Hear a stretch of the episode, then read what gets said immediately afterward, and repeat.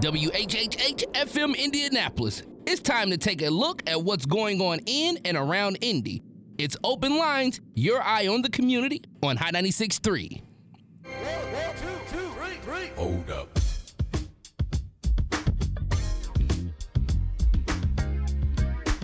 And good morning to you, Indianapolis. I'm Indy's newsman, Cameron Ridle, in the 106.7 WTLC and Hot 96.3 studio on this third day of 2021. We made it, y'all. We made it. In the words of Kamala Harris, we did it, Joe. We did it.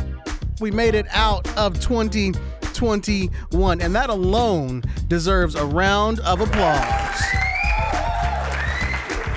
On this first show of the year, we do have some serious business to talk about, and this comes after the death of not one, but two black Indiana doctors who passed away from different circumstances, but both in Indiana hospitals. One after having treatment that she says she would not have received had she not been a black woman. That is the latest doctor, Dr. Susan Moore passed away at St. Vincent after uh, having a, just a, a terrible experience, she describes, there at IU Health North in Carmel.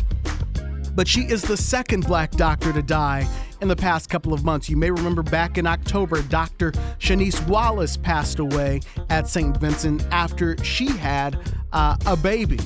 And so this is raising a lot of concern. This is shining a light on what a lot of people will tell you has been a problem for a very, very long time.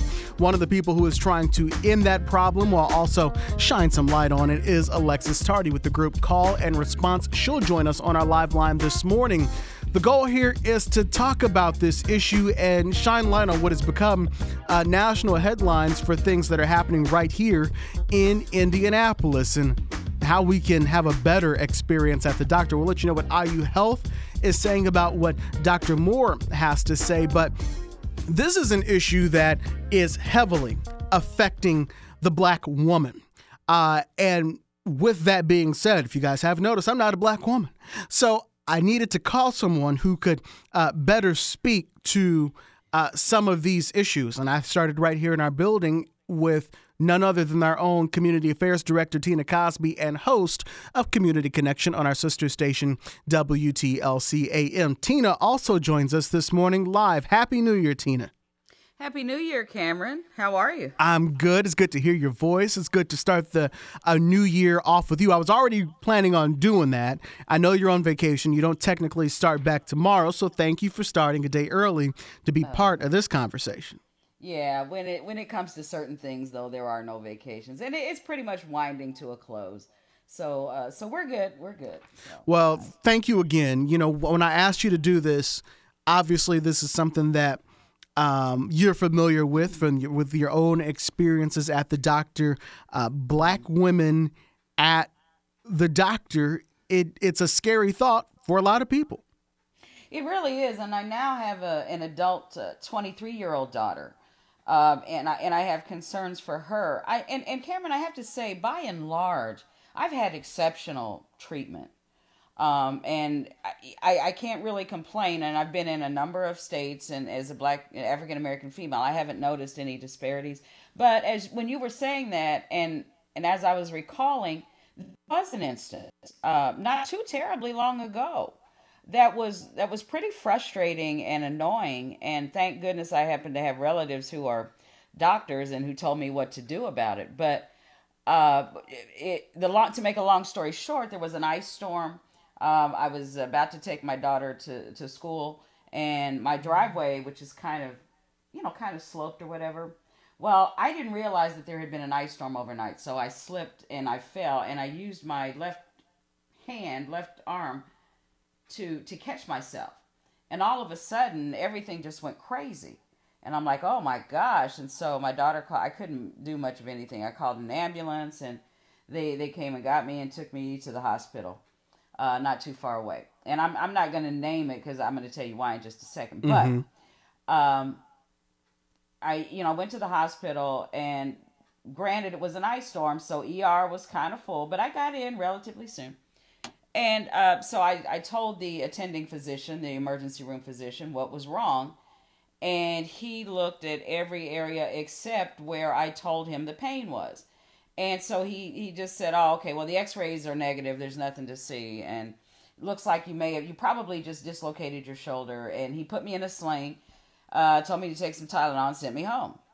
Well, I went, I was home for like two or three days, and it got worse it, to the point where I couldn't. I mean, this doesn't feel right. So I went to an orthopedic doctor, and uh, they said, "Well, no wonder you're having so much pain. Your humerus is broken right here, clean snap." I'm like, "What?" And they said, "You've got a you you got a broken bone in your upper arm." And for those who aren't familiar, the humerus is that long bone between your elbow and your shoulder, and mine was cleanly snapped in half. So they initially put me in a um, a cast, and it wasn't going the right way. So they said I'd either have to have surgery or um, be in traction with this this large pillow. Uh, that uh, I chose the traction because I didn't want the surgical scar, and they said it's basically the same. But but I digress. But anyway, um, I was telling um, a relative of mine who was an ER doctor, and I was telling her how frustrated I was and she said, Oh, no, no, no, you cannot let that go. Um, she said, Call a lawyer, call a so, you know, this is what you do because that ER doctor was responsible because he sent, you told him where the pain was and he looked at every place except where your arm was broken. And if you hadn't followed up or paid more attention and blah, blah, blah. So, anyway, I ended up getting proper treatment after I didn't take that I just had a dislocated shoulder um, I she told me to call an attorney, which I did, and the attorney said that unfortunately you can't sue for what might have happened, but you can make them responsible for all your your care and what have you. So I did. I wrote a letter to the president of that hospital. Uh, they uh, profusely apologized, paid all of my medical bills and things of that nature. But it, you know what? I know what it feels like because it was horrible.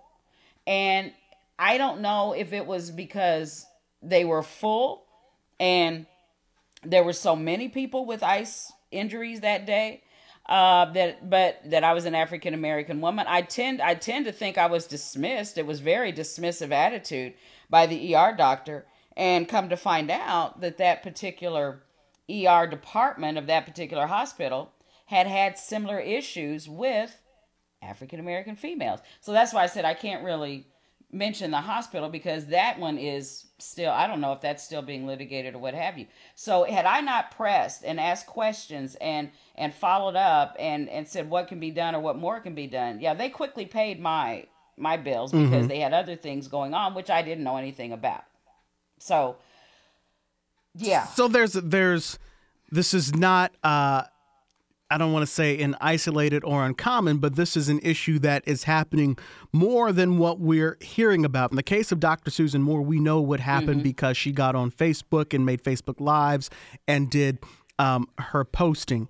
Uh, and so, as we introduce Alexis Tardy, that's one of the things that she's going to tell you is that this issue is bigger than just one or two instances. This is happening uh, far too often. And mm-hmm. Alexis joins us right now on our live line. Good morning, Alexis.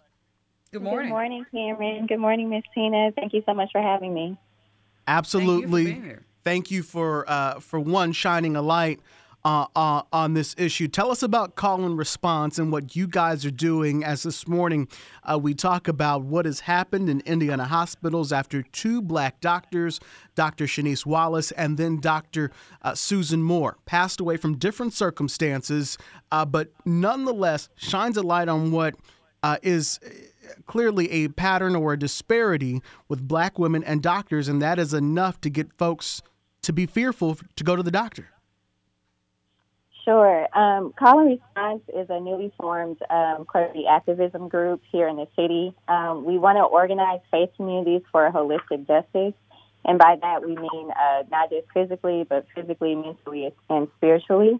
Um, Call and Response uh, consists of myself, uh, Reverend uh, Simone Walls, Reverend Milton Keys, and Reverend Ronnie Bell. Um, we're womanist led, which means we're led by black women. Um, and we truly believe um, in the scripture, Luke 4, um, if folks are familiar. Jesus uh, speaks in that scripture of his mission, um, which is to make sure that we take care of the poor, we take care of the sick, and we take care of the marginalized. Um, and we believe that um, whenever we see injustice, we have to speak out against it prophetically. And so um, this is why we spoke out about what happened with Dr. Moore and Dr. Wallace, um, because they're not isolated incidents, as you mentioned. Um, this is something that's inherently wrong with our healthcare system. So, Alexis, uh, one of the things that uh, Dr. Moore uh, pointed out, and I'm going to play a clip for folks who have not, uh, unfortunately, uh, I guess, well, fortunately, have not seen this video. And I say that because, as I was telling Tina, it's infuriating to hear this doctor mm-hmm. uh, go through this with with her own colleagues. Now, she didn't work at this particular hospital, but let's be honest, in any profession that you're in, when you are a member of that profession, there are things called professional courtesies. Uh, and, and by that, you know, teachers are good to other teachers and and truck drivers help out other truck drivers and police officers help out other police officers and so on and so forth. And it doesn't mean um, that because she was a doctor she automatically uh, should have been treated better but typically she would get treated better and then typically she knows what's going on but on top of that she's a patient and it does it, and if you listen to her it's infuriating because she points out, she didn't get anything. Let me pe- play a clip of uh, that Facebook video from Dr. Susan Moore that she posted while she was in the hospital at IU Health North in Carmel. Yesterday, Dr. Bannec, B A N N E C, wanted to send me home. You know, at that time, I'd only received two treatments of the remdesivir. He said, ah, you don't need it. You're not even short of breath. I said, yes, I am. Then he went on to say, you don't qualify. I must have because um, I've gotten two treatments. Then he further stated, You should just go home right now.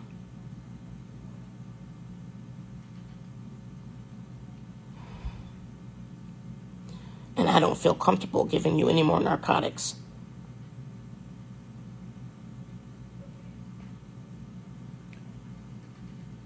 I was in so much pain from my neck. My neck hurt so bad.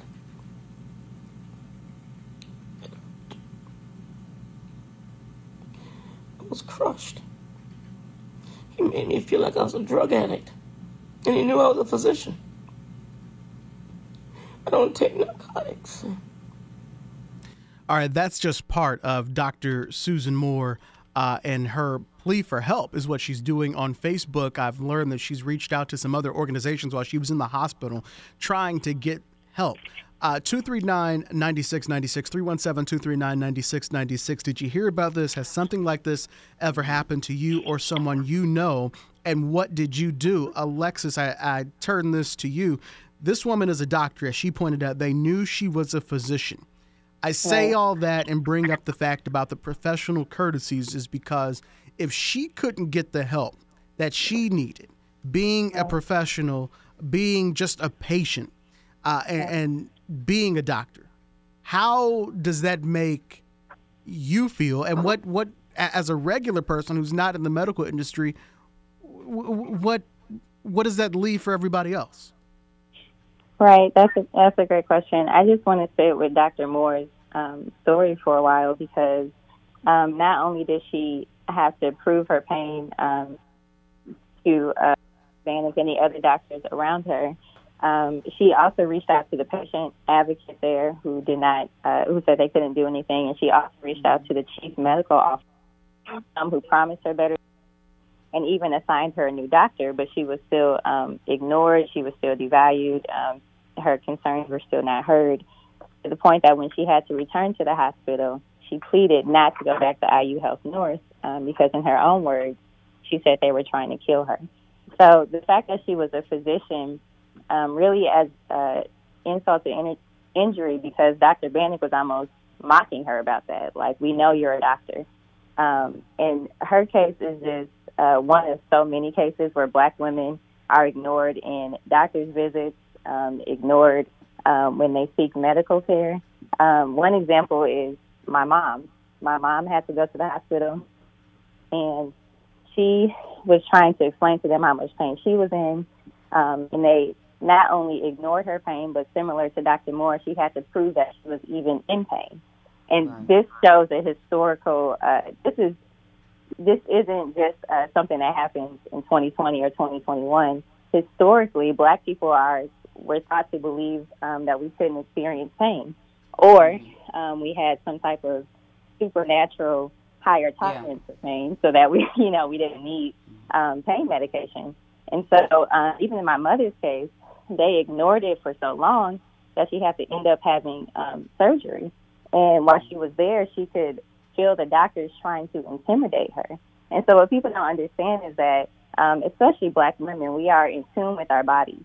So, part of what would alleviate a lot of these issues is if doctors and medical professionals just listen to black women. Um, black women are telling you what's going on. Exactly what Dr. Moore was doing. Um, she was a doctor herself. And so if Dr. Moore is not receiving the care she needs, and as you mentioned, she's literally a colleague, um, there are so many black women's stories that we don't know. And yeah. I think it's important that we um, that we don't see this as an isolated incident. And what was so powerful to me watching Dr. Moore's videos is that she wasn't just making the videos for herself. You know, she was saying like, "This is what happens to Black people um, when we can't fight for ourselves. Like, this is what happens when Black people's voices are not heard." Um, and she says repeatedly in her video, if you listen to it, she says, I put forth and I maintain that if I was white, this wouldn't be happening. Yeah. And so, you know, we see this um, both, both in Dr. Moore's case, Dr. Wallace's case, even with black women celebrities um, who have almost died in childbirth because doctors just won't listen. Well, Serena um, Williams with her blood. Serena Williams is a perfect example of that. You know, but like you know what? Not not meaning to, but there's another dimension that I learned with my case, and that was that even black physicians are held to a different set of standards, held to a higher set of standards. And this particular hospital that I went to, that's what they were being. Uh, I, I don't know what you call it, invested. But anyway, they were having issues. They were wrestling with issues because a number of complaints by black physicians hmm. about how black physicians are held to a higher set of standard. Black physicians are disciplined on an un, uneven rate as opposed to white physicians, especially in the ER. And so there's an even deeper dimension in terms of bias, implicit bias, and, and th- that need to be fixed in these healthcare systems because uh, Dr. Moore uh, and what she was saying was, was was so spot on in terms of just that one experience that I had, and and that's why I was encouraged so strongly to file that complaint with that particular hospital because the, uh, the, the black physician that told me to do that said had it been me or any other black physician who had made such a crucial mistake as to missing a break, we probably would have been fired. And and so this this needs to be brought to the attention that some of these these attending physicians and I like the way she spelled out the physician's name so that there would be no mistake as to who was was responsible in addition to um, the the healthcare system. And and like you said, uh, your mother unfortunately had to have surgery. Uh, physicians told me that had I just listened to what the doctor, I could have gotten an infection, possibly even died mm. with you know just ignoring a break, which is why I couldn't uh, I couldn't go any further because what might have happened because I followed up. But not everybody has those. Just like Doctor uh, Moore was saying, not everybody has that advantage of being able to to advocate for themselves and to, to check and to, to cross reference with other people because people don't know. Right. We are on the air this morning talking about uh, what has happened in uh, two different instances that we know of in Indiana hospitals at different health systems. Uh, most recently, the death of uh, Dr. Susan Moore, who was at an IU hospital here in central Indiana for several days uh, complaining online and, and noting, journaling uh, her time there at the hospital, saying she wasn't getting what she needed and that she was getting treated poorly. Uh, eventually, uh, folks did start to hear her complaints and her treatment did get better when the complaints started to get out. She's she told us in one of her uh, updates that her treatment did get better, and she even started to feel a bit better. Mm-hmm. And they eventually did send her home, but it was 12 hours later that when she left IU Health North, that she went to St. Vincent. Uh, she said she would not go back to IU Health's hospital because, as uh, Alexis pointed out, she said, "quote They are tr- they were trying to kill me." And so, uh, with that, unfortunately, days later, after being at the hospital at St. Vincent, uh, she did eventually uh, pass away. Her, uh, we're told that it was uh, the cause of death was pneumonia, but this is after testing positive for COVID. IU Health President, CEO Dennis Murphy uh, did release a couple of statements, and he released this one uh, to me saying that the situation with Dr. Moore uh, is. Um, where's I just lost my statement there. Uh, there we are. The situation with Dr. Moore is deeply troubling. Our hearts go out to her family and friends as they mourn her loss. We mourn alongside them. IU Health is an organization committed to our uh, to our values, and we will ensure fully that we fully understand what happened while Dr. Moore was in our care. We will identify and address any breakdowns in our commitment to providing appropriate and compassionate care, as well as communication and processes that occurred. In addition, to an ongoing internal investigation into all aspects of her care, IU Health is conducting a third party independent review of her case, as well as our overall patient care protocols and procedures led by outside of the healthcare and diversity experts. Whatever the findings, we will own the results and take whatever action is needed to uphold our commitment to equity and racial justice for our patients, and we will earnestly and humbly seek ongoing feedback from our patients, staff, partners, and local communities on our progress. That is a statement from CEO Dennis Murphy uh, talking about uh, this incident with Dr. Moore and how there is both an internal and external investigation into what happened. 317 239 9696. 317 239 9696. We've got some phone calls uh, coming in talking about this issue. And, uh, Tina, I'm hoping today we'll also, I, I betting, I'm betting we will hear from uh, Imhotep, uh, who's I'm sure has a lot to say on this Indeed. one. And, you know, Cameron, uh, immediately after this, this broke, we all started getting. Uh, alerts, mails, emails, text messages. And if I may, re- really quickly, I know you've got mm-hmm. some calls, but uh, former state health commissioner uh, Dr. Woody Myers uh, sent a letter to the chief medical officer of the state board of health. So this is coming in. Uh, from all areas and all aspects, the National Medical Association vowed to help. But let me read really quickly uh, this letter that Dr. Myers sent to um, Dr. Weaver at the Indiana State Board of Health, and it reads Dr. Weaver, there's growing alarm regarding the treatment of African American patients in our hospitals. Two black female Hoosier physicians have been recent and tragic examples. The most recent case is Dr. Susan Moore, and then he cites her case. She documented her treatment prior to death, and it is being widely circulated on social media. You may also be aware of the case of uh, Chaniece Wallace, MD, and he documents that. A chief pediatric resident at IU School of Medicine in Indianapolis who died October 24th after complications from preeclampsia four days after giving birth prematurely by cesarean delivery. What connects these cases is the strong suggestion of implicit biases playing a role, especially in the case of Dr. Moore. Both are evidence of health disparities, differences in outcomes, and possible health inequities, differences in opportunities as well.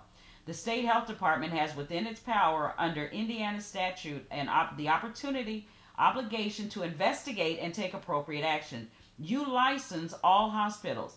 ISDH also needs to assure Hoosier patients, especially given the disproportionate effects of COVID in minority patients, are not being subjected to substandard care.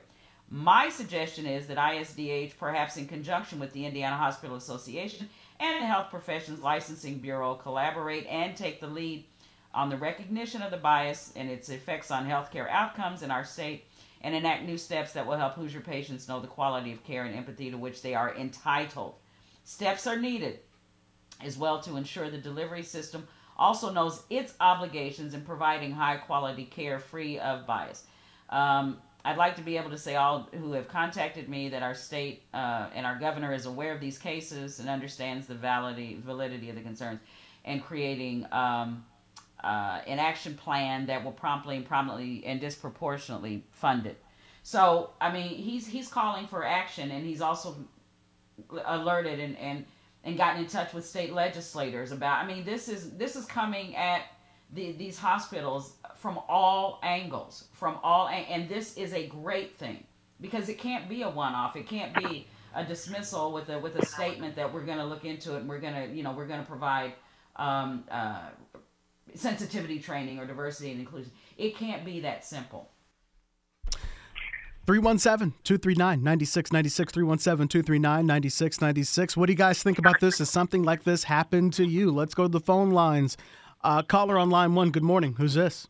Hey, that is pervasive in any system that we have in here in this uh, country, in the state of Indiana. But what I want to talk about, um, Cameron, is that they need to test the air in these superstores because I was in uh, Lowe's the other day, was elbow to elbow now they can, if COVID is airborne, then uh, they should be able to find the level of uh, corruption that's in the air of COVID.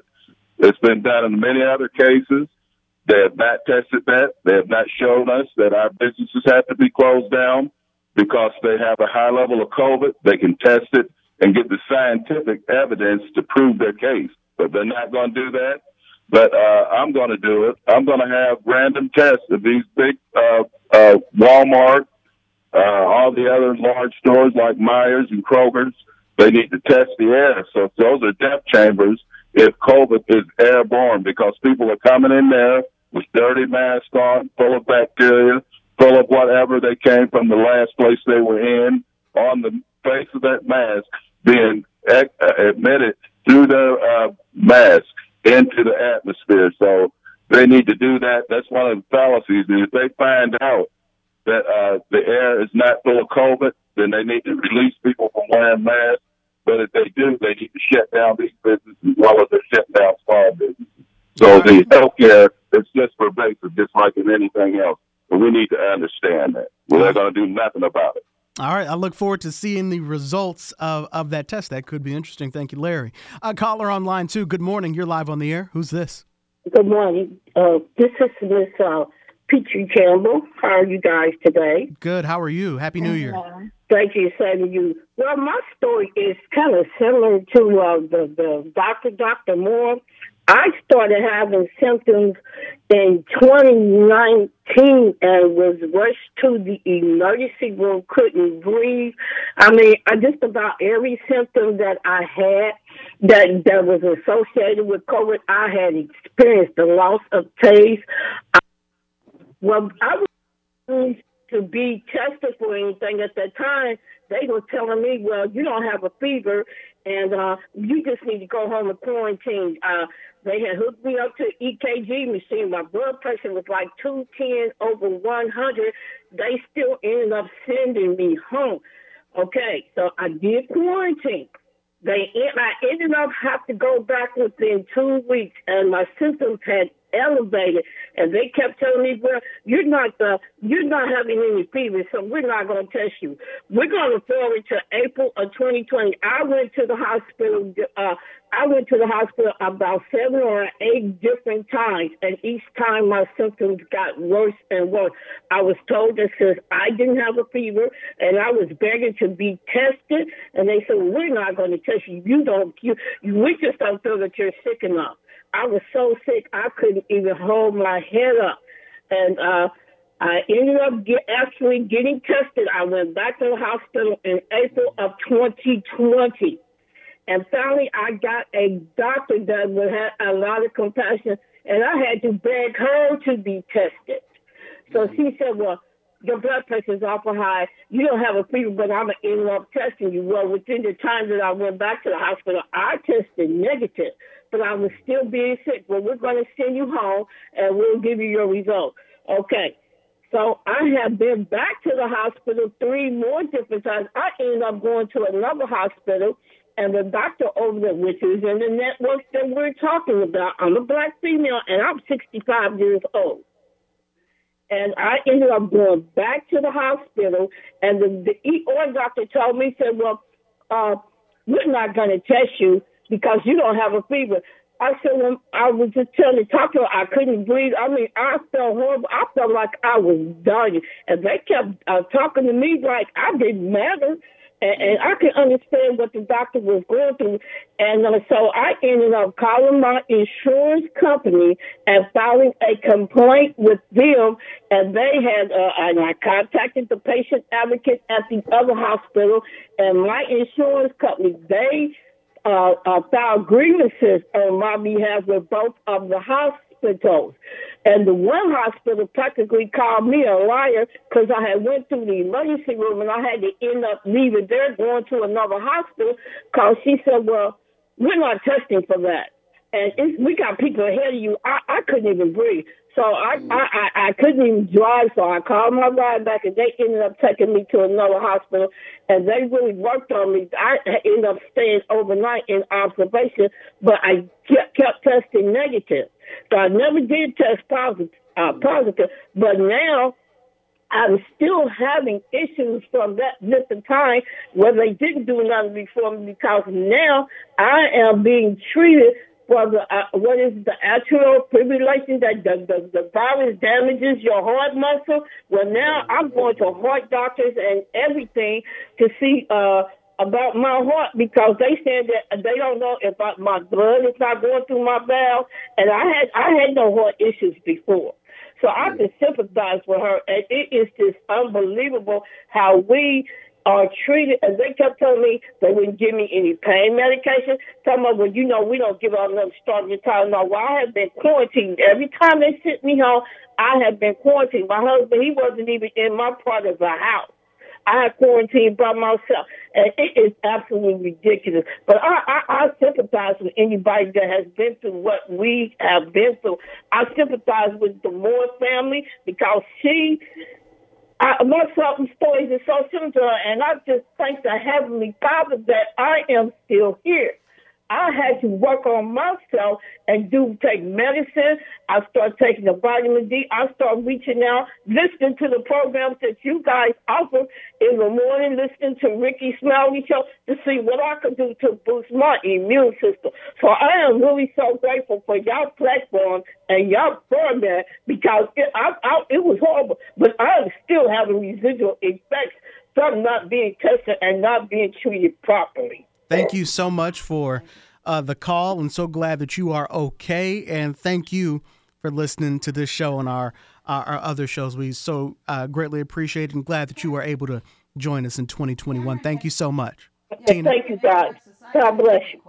Go ahead, Tina. And, and I'm, that story is, is, is just heartbreaking because so many have gone through it. What, what do you think about coming at this, uh, as Dr. Myers' idea, of coming at the licensure of some of these healthcare systems that are not addressing what they need to address. Because he, he seems to feel as if um, saying that they're going to address implicit bias within, uh, but pressure on their licensing. What, any thoughts on that, Alexis? Any thoughts on that, Cameron?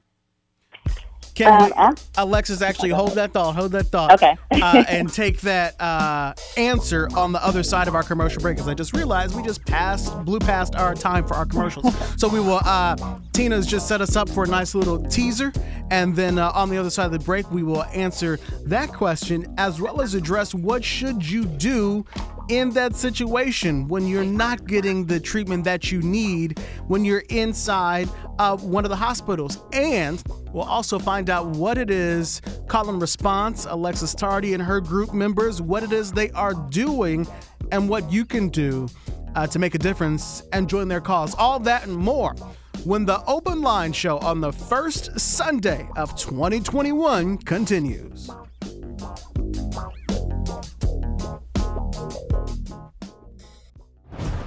We want to hear from you, your thoughts, your views, your voice. We are your eye on the community. It's Open Lines on Hot 96.3. Keeping you connected to what's happening in our city. It's Open Lines on Hot 96.3.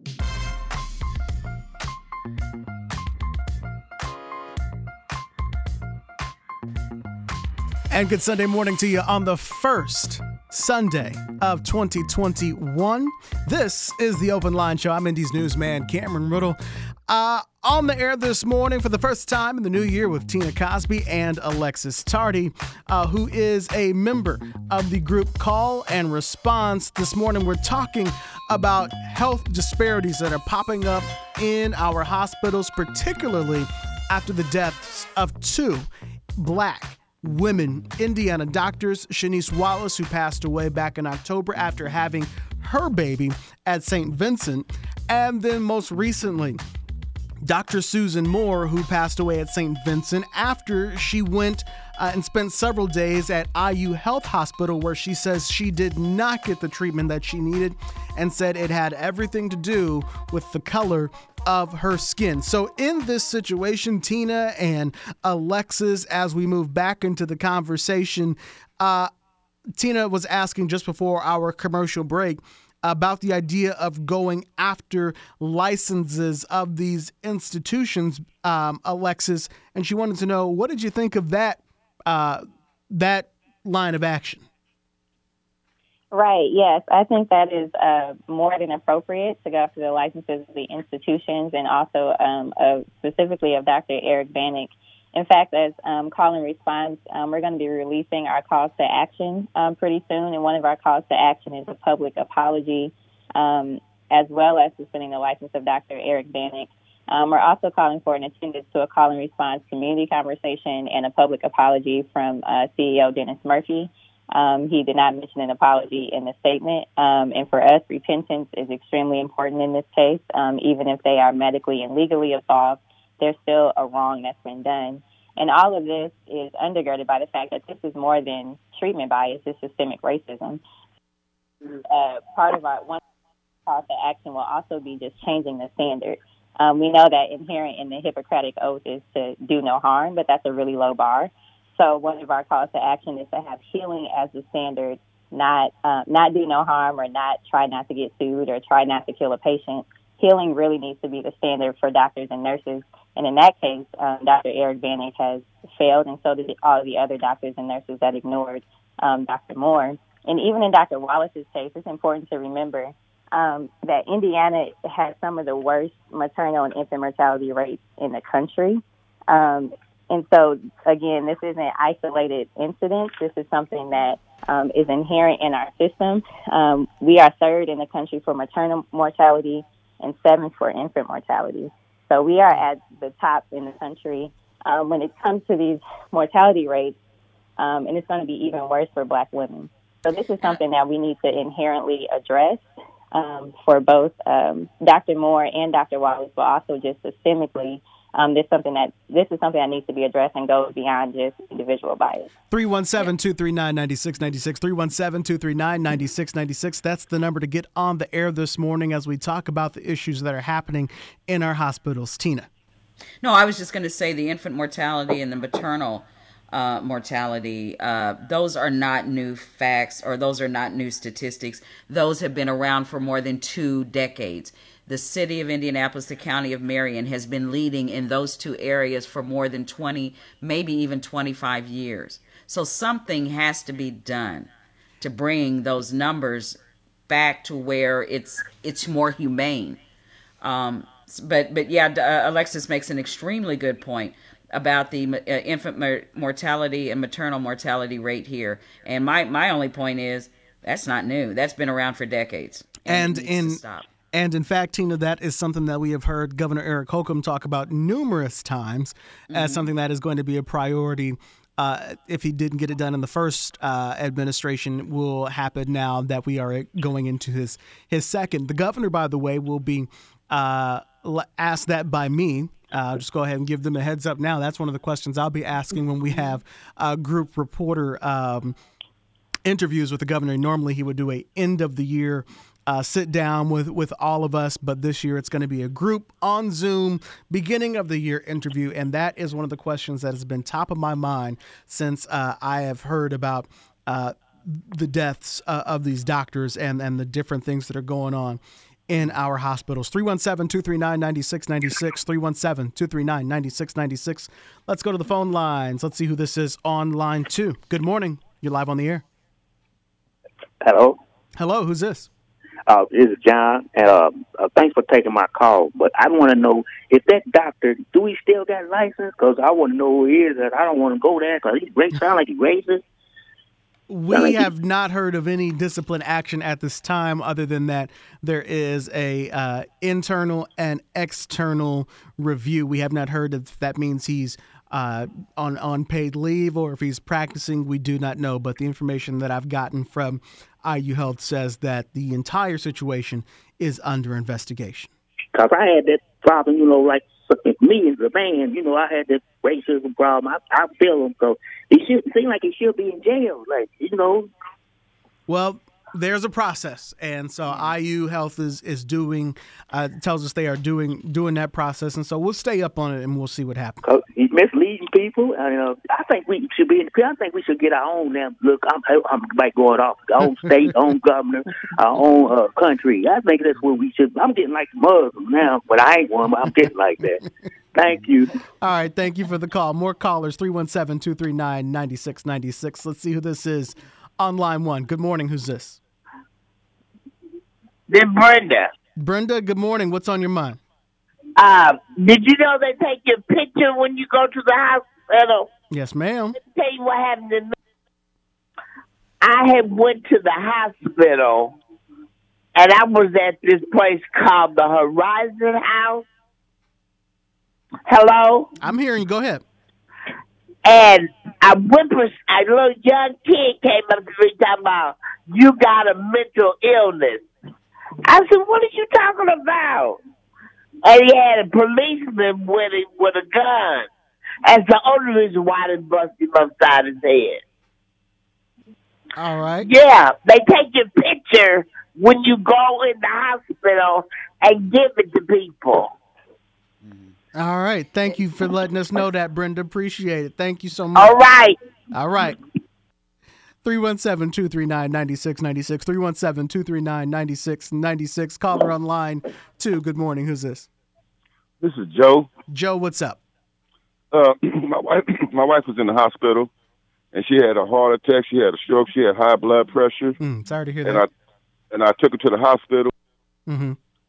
It, and everything, and then find nothing wrong with her. Gave her some bad aspirins, and she waited from February to June almost to get treated. I had to take her to the hospital to get treated.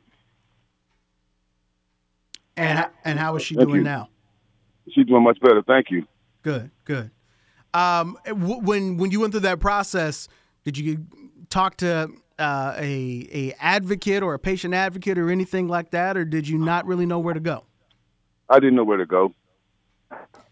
Alexis, thank you, thank you for that call, and I asked that to you, Alexis. One of the things that we talked about the other day was Dr. Moore called for a patient advocate. Dr. Moore uh, called on different people. That's why she started doing Facebook, and she said, "I don't know if I need to go to the media. I don't know what needs to happen for me to get the help that I need." But in that situation, she went to the patient advocate, and she says in her Facebook video, the patient advocate was like, "I don't really know what." To do for you. So, Alexis, what w- what is I don't know how much you've looked at that, but um, you know, are you asking for uh, different ways that people can get help? Is are there more effective ways to call for help? Um, yes, I mean, I think part of the patient, uh, the part of the patient advocate's job is to advocate for the patient, obviously, and to also report what is going on uh, with the patient, if there's anything that's going on with the patient.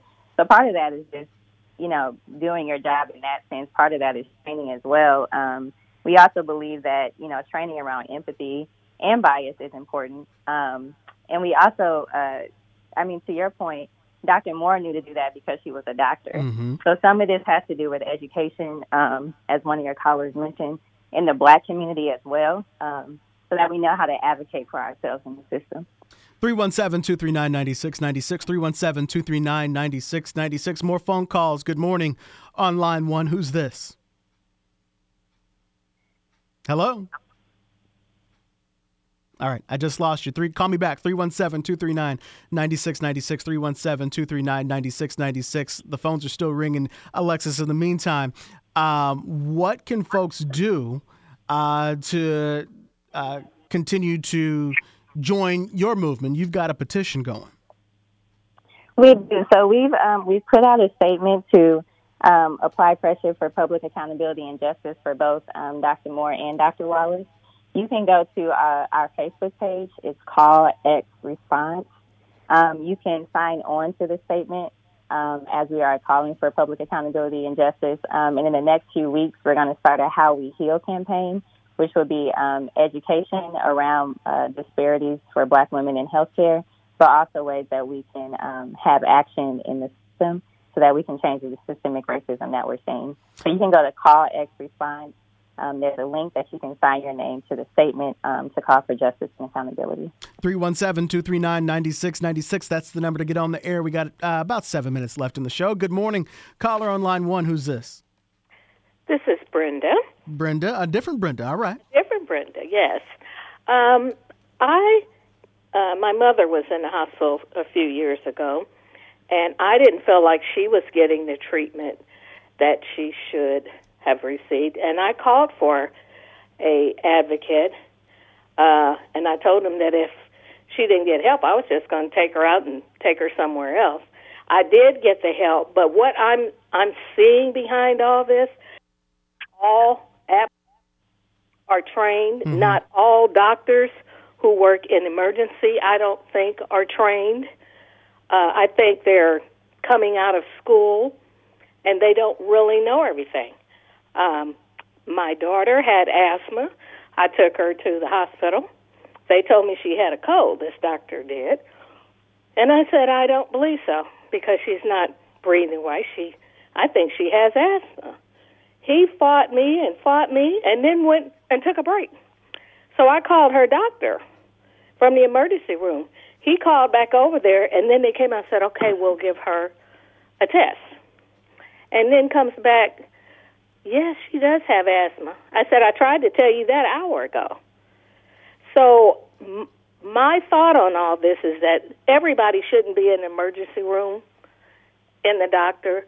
Not all doctors, like I said, are trained for everything. And, and I just, and I think that right now, because of COVID, a lot of these doctors and nurses are overworked and you know, I think what you need to do if you're having a bad attitude, walk away.